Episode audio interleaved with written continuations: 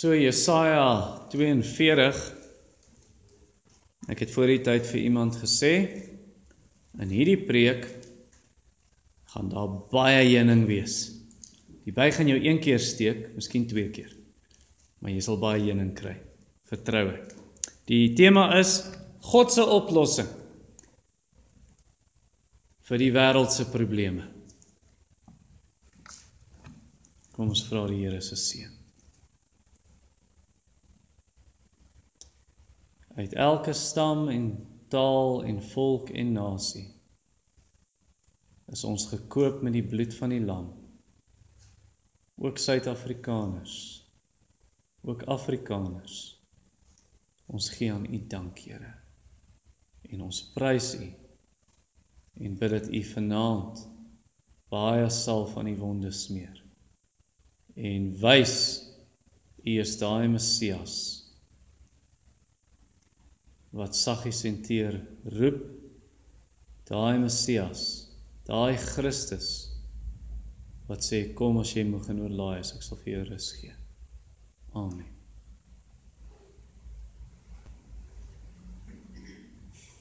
Deedra het al so 'n paar kere my moes terughou en vir my sê jy kan nie die hele wêreld se probleme oplos nie. en sy is reg maar die Messias kan. Christus kan. Nou as as armoede die wêreld se grootste probleem was, dan kan ons vir Bill Gates gevra het en Mark Zuckerberg en Jeff Bezos, nie van die rykste mense ter wêreld. Ons kan net sê kan julle ons nie help nie. Ons moet hierdie armoede krisis aanpak. Maar jy sien armoede is nie die grootste probleem nie. Daar's groter probleme as dit in die wêreld en dis hoekom ons die Messias nodig het, Christus, die Messias van Jesaja 42 vers 1 tot 17. Wie is hy? Jesaja beskryf hom so. Nommer 1. Die begeerlike Messias in vers 1a. Daar is my knegg wat ek ondersteun, my uitverkorene in wie my siel 'n welbehae het. Wat in die lewe maak jou die blyste? Waarvoor het jy die grootste begeerte in die lewe? Wel vir God is dit sy seun. Dis die Messias. Ehm um, Spreuke 8 vers 30 sê dat God verlustig hom in hierdie wysheid. Wysheid word nou vir uh, amper personifikasie wat gegee word, maar dis Christus. Daai wysheid, want in hom is alles katte van kennis en wysheid. Hy is die wysheid van God sê Paulus. Ehm um, Hy het gesê toe Jesus gedoop is, dit is my geliefde seun in wie ek my verheug, in wie ek welbehaag het. Toe Jesus op die berg ook was, die berg van verheerliking. En dis dit vers 1 as al sê aan die einde, in wie my siel 'n welbehaag het. Net soos die bruidegom, nê, nee, in Hooglied, Hooglied 5 vers 10, Hoog, Hooglied 5 vers 16. So is Christus, hy's hy's uitnemender as 10000. Ons sing dit skoonste uit 10000. Hy hy's geheel en al die lieflikheid self. Hy is die Messias van Psalm 45 vers 3, veel skoner as die mensekinders. En daai lieflikheid word eintlik gesien in in Jesus wat homself verneder, nê, nee, want hy word genoem in vers 1 my knegg, my diensknegg. Jesus, die almagtige God, die skepper van die sterre, wat sê ek gaan 'n diensknegg kom word. Ek onderwerp my aan my Vader om om aan hom gehoorsaam te wees vir 33 jaar en hy het die Vader so lief, hy's hierdie dienskneg wat sy lewe gee. Ek het nie gekom om gedien te word nie, maar om te dien en my lewe te gee as 'n losprys vir baie. Hy het daai bestaan op godgelyke wyse, daai hemelse heerlikheid. Dit het hy verlaat vir 'n tydjie die hemelse heerlikheid om te sê ek onderwerp my gewilliglik aan my Vader en hy die vorm van 'n slaaf aangeneem sê Filippense die vorm van 'n dienskneg net soos Jesaja hierso sê. En dis hoekom die Vader hom gekies het in vers 1. Want want dis daai tipe karakter wat hy het, persoonlikheid. Hoekom het die Here jou gekies? Hoekom het die Here my gekies? Was dit omdat God iets in jou gesien het wat hy gedink het, "Jo, dis wonderlik. Ek moet hierdie persoon." Nee, nee, dis niks in onsself nie. Paulus sê in Romeine 9, God het vir Jakob gekies en nie vir Esau nie, nog voor hulle gebore is, voor hulle enigiets goed of sleg gedoen het. In 1 Korintiërs sê dit, kyk wie God gekies. Kyk wie God gekies. Hy het nie ryk mense gekies nie. Baie van ons is ryk en adellik en koninklik en so aan. Ons is net niks. En die Here is genadig en hy kom red ons. So dis nie iets in jou wat God sê, "Ooh, dis wonderlik, nou gaan ek jou red." Maar die Messias is dit iets wat hy gesien het en hy het gesê, "Ek kies hom," soos vers 1 sê. My uitverkorene in wie my siel siel 'n welbehae het, want Christus is so wonderlik. Daar's iets begeerlik in hom. En sal ons dan nie, sal ons dan nie saam met Dawid sê, "O, oh, ek ek wil net die lieflikheid van die Here aanskou." Dis wat ek het my hele lewe wil doen, sê Dawid. Ek dink hierdie is nogal 'n hulp julle. John Piper sê dit ook. John Piper sê die manier om welis te oorkom. Nee, nie net seksuele welis nie, maar enige enige gierigheid, enige lus vir die wêreld. Die manier om dit te oorkom is nie net deur te sê, "Goed, ek moet my kop nou in orde kry en hierdie begin anders doen." Dis nie hoe nie.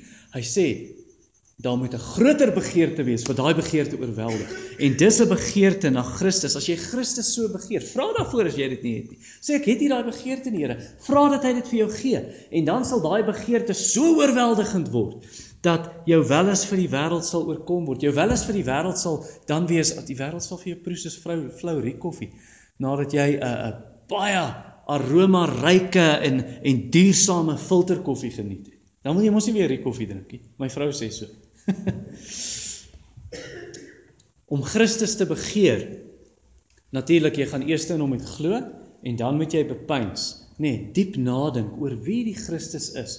Want Paulus sê God skyn sy lig in ons harte om hierdie kennis te gee, om hierdie verligting te gee van die heerlikheid van God in die aangesig van Jesus Christus. Byvoorbeeld 'n versie soos Jesaja 33 vers 7. Vat net hierdie frase. Dan gaan ag 33 vers 17. En dan dan gaan dink jy diep oor hierdie en bid oor hierdie vers. Wie sê dit? Jou oë sal die koning in sy skoonheid aanskou. Die Engels is mooi. The beauty of your king in his beauty. Om te dink hoe moet dit wees Jesus se skoonheid? Dit gaan jou in die gang kry. Dit gaan jou hart opwarm en sê hoe ek wil dit sien, hierdie heerlikheid. En dan lyk die wêreld vir jou soos rioolwater. As jy hierdie vars water en skoon water kom drink, het hierdie lewende water. Dink bietjie daaraan, dink bietjie daaraan. Jesus is mooier, skoner, meer pragt in Engels more beautiful as 'n diamant wat in die son glinster. As al die kleurvolle visse van die koraalriwe in Australië van die Great Barrier Reef. As die kleurvolle skoenlappers, kleurvolle voëls, 'n uh, reënboog teen stormwolke, 'n sonsondergang in die Drakensberge. Dink net Christus se skoonheid. Nommer 2 die gesalfde Messias vers 1b Ek het my gees op hom gelê. Toe ek op hoërskool was, toe leer ek in Afrikaans van pleonasmus. Uh het julle het julle al dit gedoen in julle Afrikaans? OK, so 'n pleonasme is byvoorbeeld wanneer mense praat van 'n ronde sirkel. 'n Sirkel is mos rond. Jy hoef nie te sê 'n ronde sirkel nie. Dit is verkeerd om so te praat. Want jy kry tog nie 'n vierkantige sirkel nie of mense praat van 'n dooie lijk. Of kry jy 'n lewende lijk? Jy weet 'n lijk beteken is dood. En net so, gesalfde Messias, dis 'n pleonasme. Want Messias beteken gesalfde. Nê, nee, maar maar ek gaan dit so hou om te sê gesalfde Messias want dit pas by die ritme van my hoofpunte. So dis hoekom ek dit doen. Nou toe Jesus gedoop is, toe het die Vader die Heilige Gees op hom gelê. Hy het hom gesalf as die Messias, as die Christus. Nee, en so sien ons in vers 1b, ek het my gees op hom gelê. Onthou jy toe Jesus gedoop is, toe kom die gees soos 'n duif op hom neer. Nee, en Jesaja 11 sê ook in vers 2 dat die gees van die Here kom op hom. Jesaja 61 vers 1 en dan haal Jesus daai teks aan. Dan sê hy die gees van die Here, Here is op my, hy het my gesalf. Hy het my gesalf. So die Heilige Gees het vir Jesus gesalf om hierdie taak as Messias te volbring, as die priester, die profeet en die koning. Handelinge 10:38 sê dat hy gesalf is. Jesus is gesalf met die Heilige Gees en met krag om hierdie taak te volbring. Hoe sê ons priester? Hy is ons priester want hy het homself vir ons geoffer. Hoe sê ons profeet? Hy openbaar die wil van God aan ons. Hy leer dit vir ons. Hoe sê ons koning? Hy vertrap ons vyande, hy het oorwinning behaal. Kan die Messias, kan Christus die wêreld se probleme oplos? Hy kan want hy is die koning. Kan hy jou sonde vergewe en jou help om jou sonde te oorkom? Hy kan want hy's jou priester. Kan Jesus jou help met jou persoonlike probleme? Ja, want hy's jou koning. Kan hy jou gebede verhoor? Ja, want hy's jou priester. Kan hy die Vader se wil aan jou openbaar, dit bekend maak met betrekking tot daai kwessie in jou lewe wat jou verwar? Hy kan want hy's jou profeet. Kan hy die duiwel verdryf wat jou so pla? Hy kan want hy is jou koning. Nommer 3, die regverdige Messias, vers 1c. Hy sal die reg na die nasies uitbring. Nou dit klink baie snaaks. In 'n land soos Suid-Afrika met 'n korrupte regering, 'n korrupte land, 'n korrupte wêreld vol ongeregtigheid, diefstal, moord, misdaad, oneerlikheid, onderdrukking en so aan. Ons benodig 'n Messias wat reg en geregtigheid vir die nasies sal bring. Soos vers 1c sê, hy sal die reg na die nasies uitbring. Soos Jesaja 2 vers 4 sê, dat die nasies sal kom en hy sal reg beskik en regte geregtigheid besluit tussen die nasies. So, hier gaan jy by jou gou steek. Maar hier kom nog een. As jy as jy in sonde lewe, dan sal Jesus se geregtigheid jou benadeel. En hy sal jou hel toe stuur en dit sal reg wees dat hy dit doen. Maar as jy op Jesus vertrou en sy kruisdood vir sondaars en jy bekeer jou, jy draai weg en jy sê Here, dis soos my my vriend sê sy sonde is soos 'n skaduwee. Ek voel ook so. Sof jy kan dit nie weghardloop daarvoor nie. En jy sê Here, maar dit dis of ek in hierdie net is, maar draai na Christus toe. Ek sê help my. Dan breek hy die bande en hy help my om vry te wees. En dan sal Christus se geregtigheid jou bevoordeel. Dan sit heeltemal tot jou voordeel Hy bedek jou met sy geregtigheid en jy gaan lewe dan op 'n nuwe aarde waarin geregtigheid woon. Nommer 4, die sagmoedige Messias, vers 2 tot 3a. Hy sal nie skreeu of uitroep of sy stem op die straat laat hoor nie. Die geknakte riet sal hy nie verbreek en die dowwe lampet nie uitblus nie. Mense sal enige iets gebruik om hulle self voor voorop te stel en hulle self op die verhoog te plaas. So as hulle in die verkeer ry, dan ry hulle op 'n ander ou se sterk en hulle toet want hulle wil hom domineer en sê ek is op hierdie pad. Weet jy dit? Weet jy wat ry ek? Ek kry 'n Volkswagen of 'n BMW of wat ook al. Of hulle sal op Facebook moet moet ons onsself adverteer, nê? Nee, nie ons moet nie, maar dis wat mense doen. So ons moet onsself nou adverteer want almal moet weet ek is hier, ek is hier. Kyk hier, ek's op Facebook. Die wêreld moet sien maar die Messias is nie so nie. Toe toe toe Christus op die aarde was, hy het nie geskreeu om mense te domineer nie, sê vers 2 vir ons, nê? Vers 2 sê vir ons, hy het nie hard uitgeroep nie, bedoelende om te sê kyk almal trek die aandag, trek die aandag. Ehm um, so Jesus het nie so gewerk nie. Nee. Daai gewonde eend met die afvlek. Hy het saggies gewerk.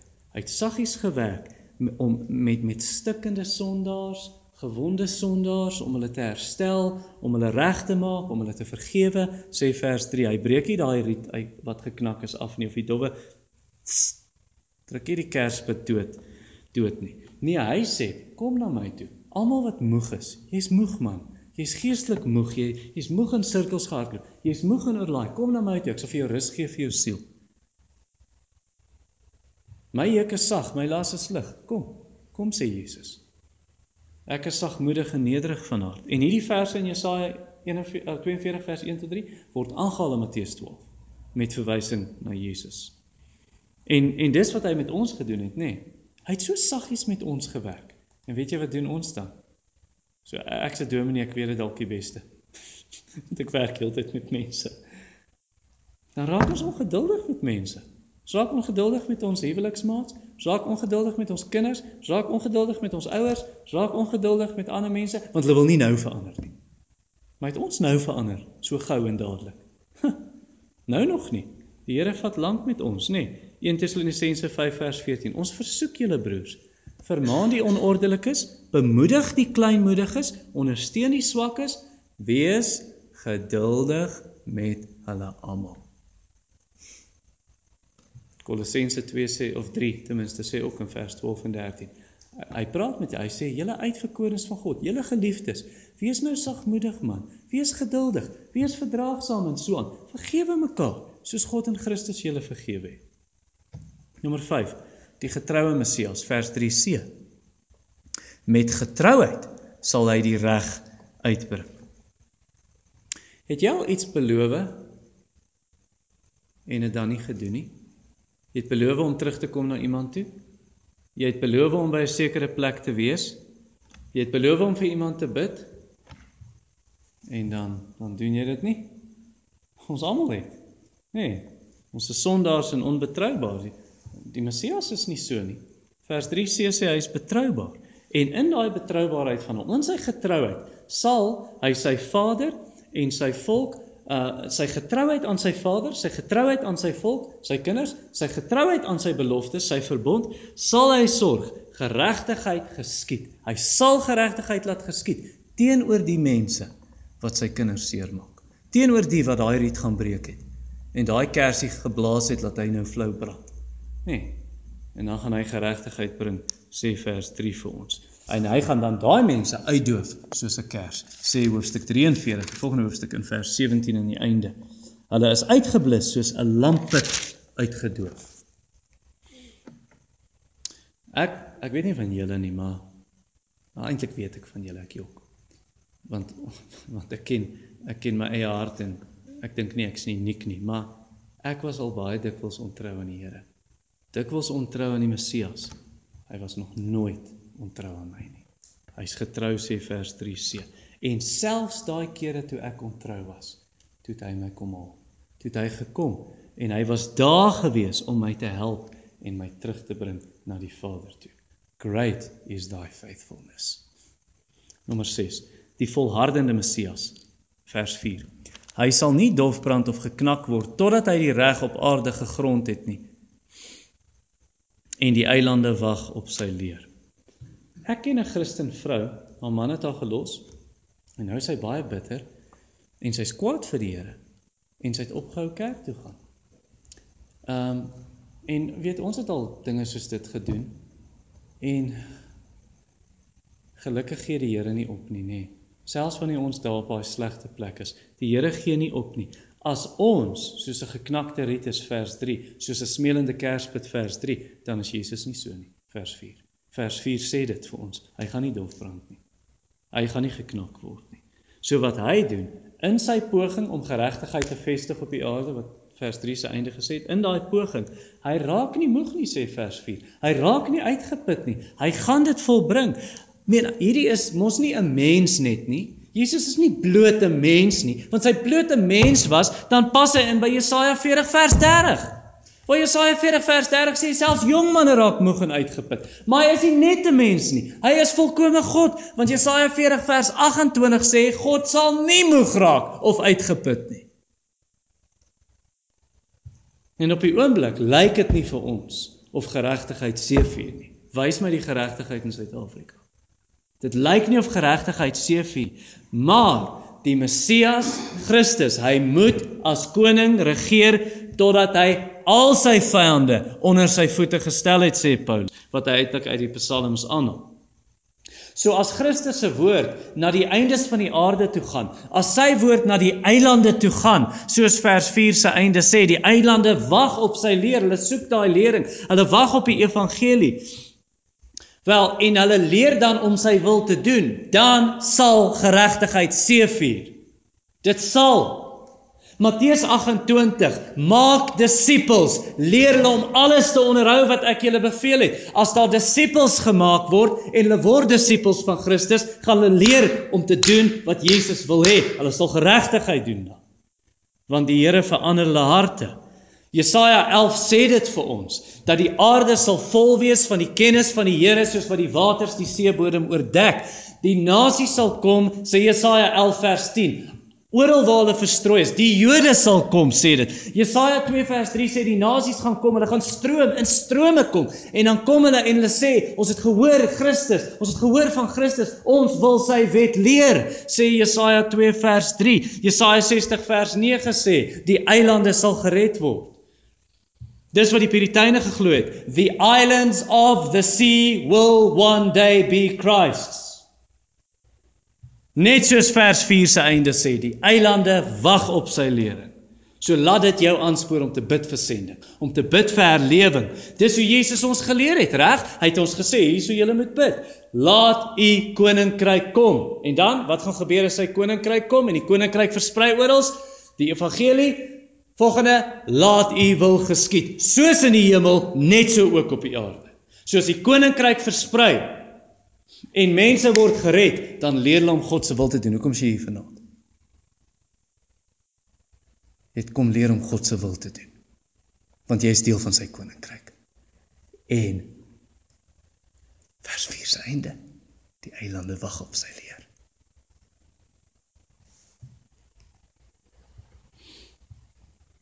So eintlik net geregtigheid sal seëvier. Ek gee nie om of jy pre-post of almal sê of jy dink na die wederkoms, jy dink voor die wederkoms of jy dink is in hemel. Geregtigheid gaan seëvier. Nommer 7, die geroepe Messias, vers 5 tot 6b. So sê God, die Here wat die hemele geskape en die aarde uitgesprei het, die aarde uitgespan het, saam met wat daaruit voortkom, wat aan die aardbewoners die asem gee en die gees aan wie daarop wandel, ek die Here het u geroep in geregtigheid, sê die Vader nou vir sy seun. En ek vat u hand en behoed u en dan die res sal ek net nou bykom. Nou teologiese colleges, baie van hulle, uh wat ouens wat nou predikante oplei. Hulle het 'n baie hoë uitvalsyfer. Uh Jaco, ek ek sal eintlik met jou wil praat na die tyd en vra hoe was hoe het jy dit ervaar? Maar by ons, waar ek studeer het, ek het seker uh ek toe ek by die SEM aankom, was daar 20 studente.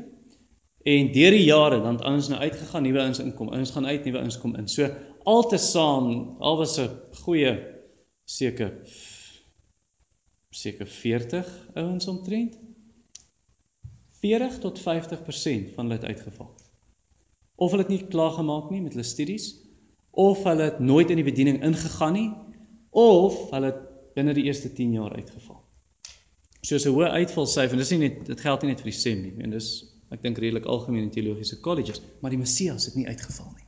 Hy het nie. Hy's geroep. Hy's geroep, sê vers vers 6 vir ons, hy's geroep, maar vers 5 sê deur wie? Hy's geroep deur die God wat hemel en aarde gemaak het, die aarde en alles daarop, die plante wat daar uitgroei. Die hy hy dis hierdie God wat vir mense asem gee. Hy hulle gee, hy gee vir die mens lewe. Hy het aan die mens sy gees gegee.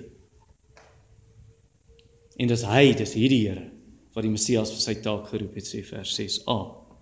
En daarom, omdat hy hom geroep het, vat hy sy hand, sê vers 6b, en hy bewaar hom en in Christus het die Here jou ook geroep.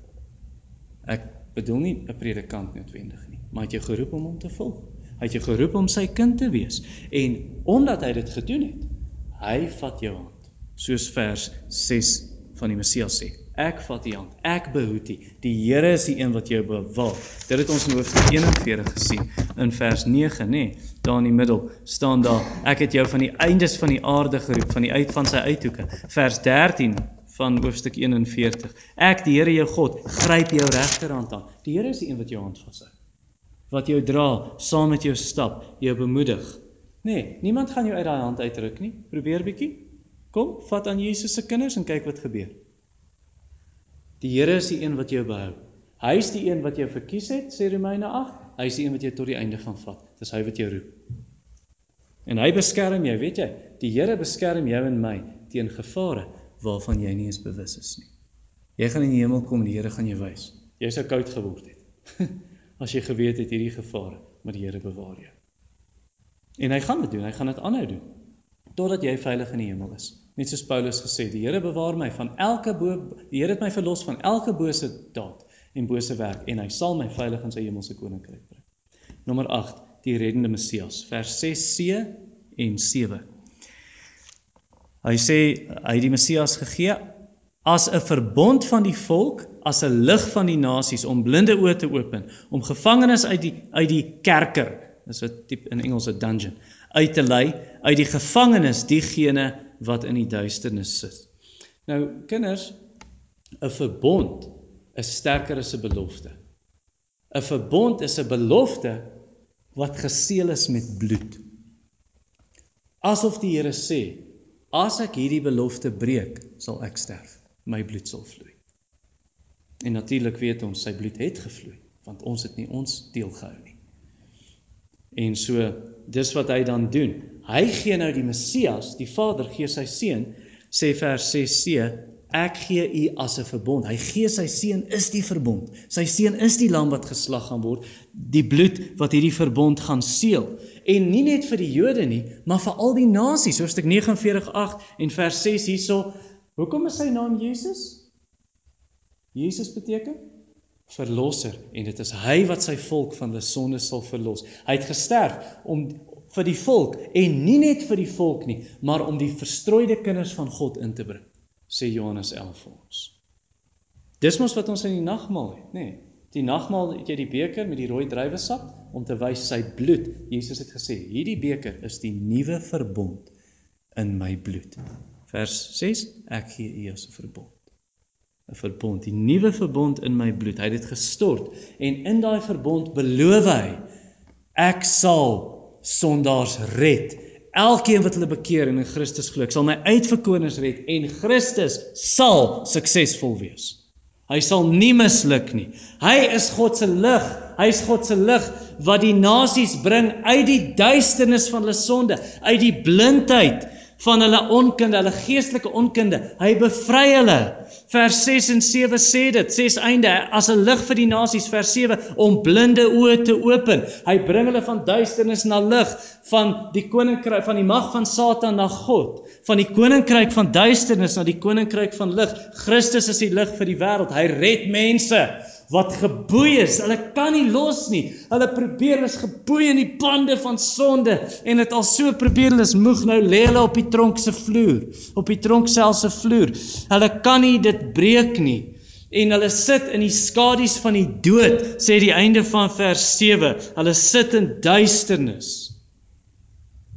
Maar hy kom breek dit. Hy kom breek dit. Hy maak daai tronk se deure oop. Hy breek die eystergrendels. So is jy nog in die bande van sonde. Die bande, ah, oh, dit hou jou so vas. Dit hou jou so vas. Vra Christus. Vra vir Christus om jou te red. Hy sterk genoeg om daai tralies oop te buig, om die eysterboeye stikkend te maak, dit te breek, jou te bevry. Psalm 107 vers 14 en 16. God het hulle uit duisternis en doodskade weer laat uitgaan. Hy het die bande verbreek. Hy het koperdeure gebreek en eystergrendels stikkend geslaan as die seun jou vrygemaak het. Wat? Dan sal jy waarlik vry wees. Nommer 9, die heerlike Messias. Hoorie, daar's baie punte, maar dit is nie lank nie. Dit klink lank want dit is baie maar jy jok. Kyk, die heerlike Messias vers 8. Ek is die Here. Dit is my naam en my eer sal ek aan geen ander gee of ook my lof aan die gesneede beelde nie. Ek onthou toe my kinders klein was. Toe vra hulle vir my: "Pa, maar wat is God se naam?" En dan antwoord ek: "Sy naam is Ek is wat ek is." Dis die naam, dis hoe die Here sy naam aan Moses geopenbaar het, die Here, nê. Nee, ek is wat ek is in Eksodus hoofstuk 3. En dis wat ons teks sê. Ek is die Here. Dit is my naam. Daai woord Here word afgelei van die Hebreëus vir ek is wat ek is. En en God se naam, dit staan eintlik vir alles wat ek is. As ek sê uh Ansie. As ek vir iemand vir julle sê Ansie van 'n Wesduis, Jy dink nie net aan 'n naam nie, jy jy koppel 'n karakter daaraan, jy koppel 'n persoon daaraan wat baie lag, nê. so jy jy koppel en so God se naam staan vir alles wat hy is en daai naam van hom, hy deel dit met niemand nie. Daai karakter, daai heerlikheid van hom, sy lof, hy deel dit met niemand nie sê vers 8. Hy deel dit nie met die gode nie, daar's net een met wie hy dit deel. En dit is die Messias. En ons weet natuurlik sy gees, nê. Nee maar met die Messias. Hoekom? Want Jesus het gesê, ek en die Vader is een. Hy's een met sy seun. Jesus het gesê, julle moet die seun eer net soos julle die Vader eer. Jesus het gesê, Vader, verheerlik die seun God deel sy heerlikheid met niemand nie, maar Jesus sê, verheerlik die seun dat u seun u kan verheerlik. Vader, gee aan my die heerlikheid wat ek gehad het by u voordat u die wêreld gemaak het. Christus is die afskynsel van God se heerlikheid. Hy is die glans van God se heerlikheid.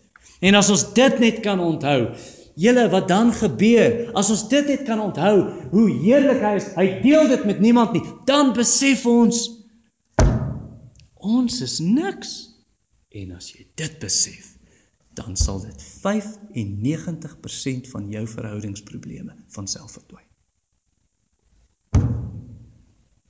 Want Jakobus sê die rede kom ons verhoudingsprobleme het is ek ek ek Christus moet meer word. Ek moet minder word. Ek het 'n aanhaling gelees onlangs. Wat sê dis deur Michael Reeves. En ek het dit sommer gou in Afrikaans vertaal. Nederigheid is nie om minder aan jouself te dink of minder van jouself te dink nie. Maar om meer aan Christus te dink. Meer, Christus meer, Christus meer en sodra Christus meer is, dan meet jy jouself. Jy sê o, ek's nie so groot nie. Nommer 10, die beloofde Messias in vers 9. Kyk, die vorige dinge het gekom en nuwe dinge verkondig ek voordat hulle uitspruit. Laat ek julle dit hoor. Palmlesers kan vir jou sê wat jou boetie en sussie se name is. Waar hulle bly? wat se werk hulle doen? Hoe weet hulle dit? Demone. Maar dit beïndruk my nie. Dis nie indrukwekkend nie. Dit is nie indrukwekkend om vir iemand te sê, "O, die demoon, hy hy was mos al daar by daai huis. So hy weet wie daai is." En hy was al daar in jou gesprek waar jy daai Nou dit beïndruk my nie. God beïndruk my. God is indrukwekkend. God het dinge voorspel oor koning Kores en dit het gebeur vers 9. Kyk, die vorige dinge het gekom. Dit wat ek voorspel het, het toe gebeur. En dit wat hy oor die Messias voorspel het, het ook gebeur. Vers 9b. Nuwe dinge verkondig ek voordat hulle gebeur. Laat ek julle dit hoor. So daai akkurate voorspellings wys vir ons hy is die ware God. Want laasweek se teks hoofstuk 41 vers 22 tot 24 het gesê kom julle afgode voorspel bietjie vir ons die toekoms dan kan ons julle mos dan weet ons nou mos julle is gode Jesus het gesê ek het hierdie dinge voor die tyd vir julle gesê sodat wanneer dit gebeur julle kan weet ek is nou daar is nog profeseë wat vervul moet word ehm um, soos byvoorbeeld die die feit dat die wederkoms lank vat beteken nie dit gaan nie gebeur nie net soos wat hierdie sê Ek sê vir julle dinge voor die tyd. Hierdie voorspellings is 700 jaar voor die Messias gegee. Nee, so die wederkoms het vat lank. Beteken nie dit gaan nie gebeur nie. Eintlik die voors, die voorspelling van Jesus se eerste koms op aarde is al 4000 jaar voor die tyd voorspel in Genesis 3 vers 15. En dit het gebeur, al het dit lank gevat, dis vervul. Net soos vers 9 sê, nuwe dinge verkondig ek voor dit uitsprei, né? Nee? OK. Dit vat lank. En ons wag nou al vir 2000 jaar vir Jesus se wederkoms en ek weet nie hoe lank dit nog gaan vat nie. Maar die Here gaan dit vervul. Nommer 11. Amper wys ek 'n 11 vir jou. 1 11. Uh die lofwaardige Messias vers 10 tot 12. Sing tot eer van die Here 'n nuwe lied. Sy lof van die einde van die aarde af. Julle wat op die see vaar en alles wat daarin is, eilande en bewoners daarvan, laat die woestyn en sy stede uitroep, die dorpe waar Kedar woon, laat die rotsbewoners jubel van die top van die berge af skreeu. laat hulle aan die Here die eer gee en sy lof in die eilande verkondig. Die appel val nie ver van die boom af nie. Wat beteken dit? Timothy lyk soos sy pa, Timothy aard na sy pa. Ja, so ietsie nê. Nee. Nou met die Messias, dis nie 'n geval van aard na lyk na die. Die Messias is presies soos die Vader. Presies soos die Vader. Wie my gesien het, het die Vader gesien, het Jesus gesê. So wie die Vader prys, prys ook die Seun. Want die Vader en die Seun is een, nê. Nee, ons weet dit is twee persone, maar dis een God. Nee, drie persone met die Heilige Gees by, maar dis een God. So ons, ons moet hom prys vir sy skepping in vers 5, want hy is die skepper. Maar ons moet ook 'n nuwe lied sing. Hoekom? Want hy het 'n nuwe werk gedoen, 'n nuwe skepping, die werk van verlossing. Vers 9 sê in die middel, nuwe dinge verkondig ek. Vers 10 begin sing tot eer van die Here 'n nuwe lied. As God 'n nuwe werk doen, prys jy hom met 'n nuwe lied. Wat het ons gesing voor die preek? U is waardig om die boek te lees. Nee, nee. Uh nou, ons het nie die hele vers gesing nie. Want die vers begin eintlik so en hulle het 'n nuwe lied gesing. Verlossing is 'n nuwe werk, prys hom dan met 'n nuwe lied. Want hy het die eindes van die aarde verlos. Hy het die eindes van die aarde verlos. Mense teen die kus, mense op die eilande, mense in die woestyn, sê vers 10 tot 12 vir ons. Ek meen hy hy het mense verlos in die in die in die dorpies van Kedar. Sê vers 11 vir ons nou Kedar is Abraham se kleinseun. Want Abraham het twee seuns gehad, Isak, die seun van die belofte, maar dan het hy met sy slavin uh egbreek gepleeg en toe kry hy 'n seun by haar, Ismael. Nou Ismael se tweede oudste seun se naam is Kedar. En die moslems sê hulle kom van Kedar af. En ons weet ten minste die Arabiere kom uit Ismael se nageslag. So wat's die les? Kedar gaan die Here prys. Moslems sal tot bekering kom. Arabiere sal tot bekering kom en die Here prys. Hoofstuk 60 vers vers 7 sê dit ook vir ons. Kedar gaan kom met sy heerlikheid sal hy inkom. Hy gaan die Here prys. Sela gaan die Here prys sê vers vers 11 vir ons. Dit sê rotsbewoners in die ou vertaling. Party van julle vertaling sê Sela. Sela is 'n gebied so suidoos van die Dooie See. Dis in Edom in die woestyn. Dis 'n rotsagtige gebied. So hulle gaan die Here prys en dan sê dit in vers 11, hulle staan op 'n berg en sê verkondig sy lof, verkondig sy lof. Hulle moet vertel, almal moet hoor, hy het hulle sondes vergewe. Hy het hulle gered. So hier moet hulle hom prys en dan bid net soos in hoofstuk 40 vers 9. Jerusalem, staan op 'n berg, roep uit, roep uit, goeie nuus. Nou doen jy dit om dit ook. En hulle prys die Here en oral, oral sal mense hom prys, sal mense sy lof besing, sê vers 10 tot 12. Van waar die son opkom tot waar die son ondergaan, sal die naam van die Here geprys word. Psalm 113 vers 3. en Maleagi 1 ook. En Hierdie verse vers 10 tot 12 is alreeds besig om vervul te word. Daar is Christene in Siberië, in Nieu-Seeland, in China, in Indonesië, Indië, Australië, in Turkye, Madagaskar, Israel, Namibië, Noorwe, Suid-Afrika, Nigerië, Spanje, Ierland, IJsland, Amerika, Peru en feitelik elke land op aarde. Laat die aarde met sy heerlikheid vul word vol word sê die Psalm. Laat dit vervul word want die aarde sal vol wees van die kennis van die heerlikheid van die Here soos die waters die seebodem oordek. So, dit beteken prakties. Nie net vir jou geliefdes bid en vir jouself nie. Bid vir die nasies. Bid vir 'n nasie soos ons. Bid vir die nasies dat hulle die Messias sal prys soos vers 10 tot 12 sê.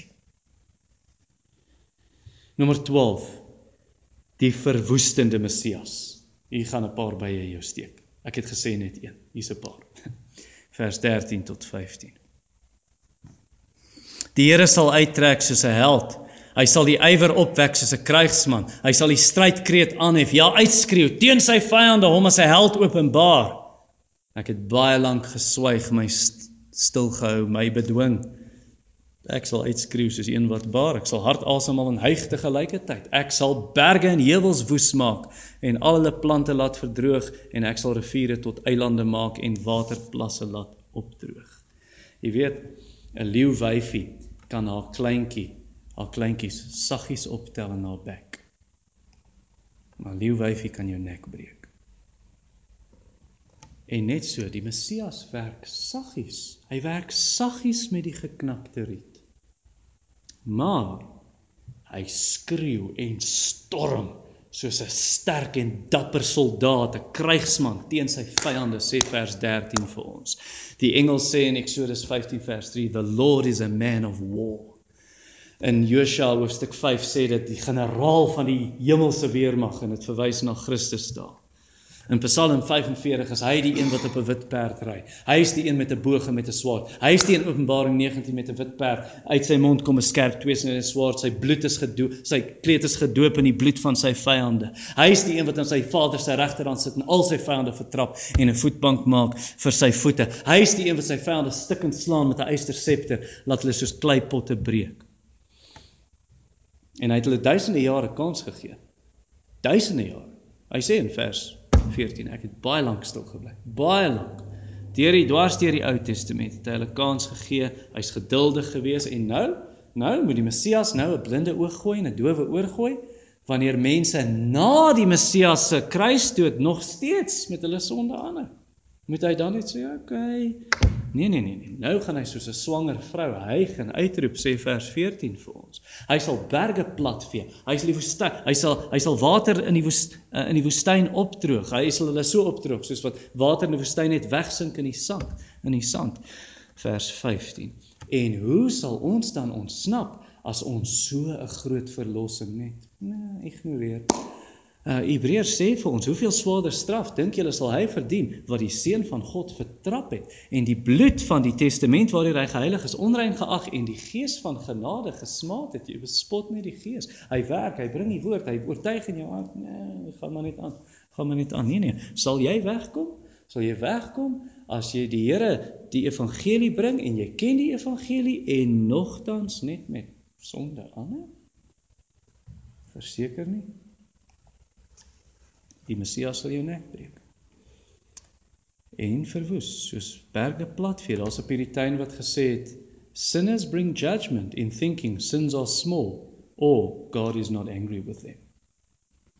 So bekeer jou, draai weg en sê Here, selfs al kan jy nie. Sê net ek kan nie. Ek ek voel ek roep uit help my. Hy sal jou help. Hy sal jou help. Maar kom, draai na hom toe, draai na hom toe sodat hy jou kan vergewe en en saggies met jou kan werk. Saggies hierdie geknakte riet. Nommer 13, dis tweede laaste, die lydende Messias, lydend met 'n EU in vers 16. En ek sal die blindes lei op 'n weg wat hulle nie ken nie, hulle laat loop op paaie wat vir hulle onbekend is. Ek sal die duisternis lig maak voor hulle uit en die hobbelagtige plekke gelyktes. Dis die dinge wat ek doen en nie nalat nie. Nou jy weet, uh, lei, lei met 'n lang y beteken om swaar te kry. Lei met 'n EU beteken iemand gaan voor en hy dui vir jou rigting aan, nê. Nee. Hy dui vir jou die pad aan. Nou Jesaja verwys na die tweede een, lei met 'n EU. Die Messias gaan hulle lei. Net soos wat iemand, jy vat 'n blinde ou aan sy arm en jy lei hom net so wat die Messias nou doen. Nou skyn hy die lig en dan maak hy die blinde se oë oop. So hulle oë is oop en is lig. Dit is nie donker nie so hulle kan sien en hy lei hulle, hy lei die mense wat nou geestelik blind was, hulle sien en hy lei hulle op 'n nuwe weg, sê vers 16. Die nuwe weg van verlossing, die hoofweg van heiligheid. Dis 'n snelweg, dis 'n oop pad, soos Jesaja 35 gesê het. En dan maak hy nog die ongelyke paaie gelyk ook, sê vers 16. Jy gaan nie in 'n gat trap en jou enkel breek nie. hy lei jou. en Selfs nadat hy jou oë oopgemaak het. Jy kan sien, nadat hy die lig op die pad skyn, sê hy nie, "Oké, okay, jy's nou op jou eie, jy kan mos sien daar is lig." Nee, nog steeds lei hy jou. Sê vers 16, hy vat jou in die arm, hy lei jou. Hy's jou Messias, hy's jou herder. Hy help, hy help. Hy's nie 'n hulpelose afgod nie. Die afgode kan dit nie. Doen nie vers 16 eindig. Dit is die dinge wat ek doen en nie nou, is nie die gode wat dit gedoen het. Ek het dit gedoen. En as jy hom vra, Weet jy wat gaan hy doen? Hy gaan jou lei na 'n plek. Hy gaan jou lei na 'n plek van blydskap en vrede en geluk en voorspoed en 'n stil gewete, 'n rustige gewete, genade, liefde, aanvaarding, vervulling. Dis waar hy jou lei. As as jy gaan soek dit wat die Messias jou kan gee, dit wat Christus jou kan kan gee, dan gaan jy dit nie kry nie. Maar as jy Christus self soek, dan gaan jy hom kry en alles wat hy gee. Verbo wat jy kan bid of dink. Ons is geseën met alle geestelike in die geestelike seënings in die hemele in Christus. Hoeveel te meer sal die Vader nie die Heilige Gees gee aan die wat bid nie. Luister, as jy Jesus het, het jy alles. Laastens nommer 14, die betroubare Messias, vers 17. Maar die wat op gesneede beelde vertrou, wat aan gegote beelde sê, "Julle is ons gode," die sal agteruitwyk diep beskaamd staan. Ek het al by tye nie my tuin nat gemaak nie, want dit gelyk of dit gaan reën. En die weerprofete het gesê dit gaan reën en dan reën dit nie. En dan doen ek dit sommer 'n paar dae in 'n in 'n ry. So ja, dit lyk of dit gaan reën, gaan nie nat gooi nie. Ek hoor oom Unie en tannie Janet Elwood sê as hulle sien dit gaan reën, dan spuit hulle gou die tuin nat, want hulle wil nie nat word terwyl hulle die tuin nat maak. nat reën. ja, maar dis dis hoe mense is wat op afgode vertrou. Op hierdie eysterbeelde. En hulle sê, "Hoe dis ons gode," sê vers. Hulle gaan beskaamd staan. Hulle gaan beskaamd staan.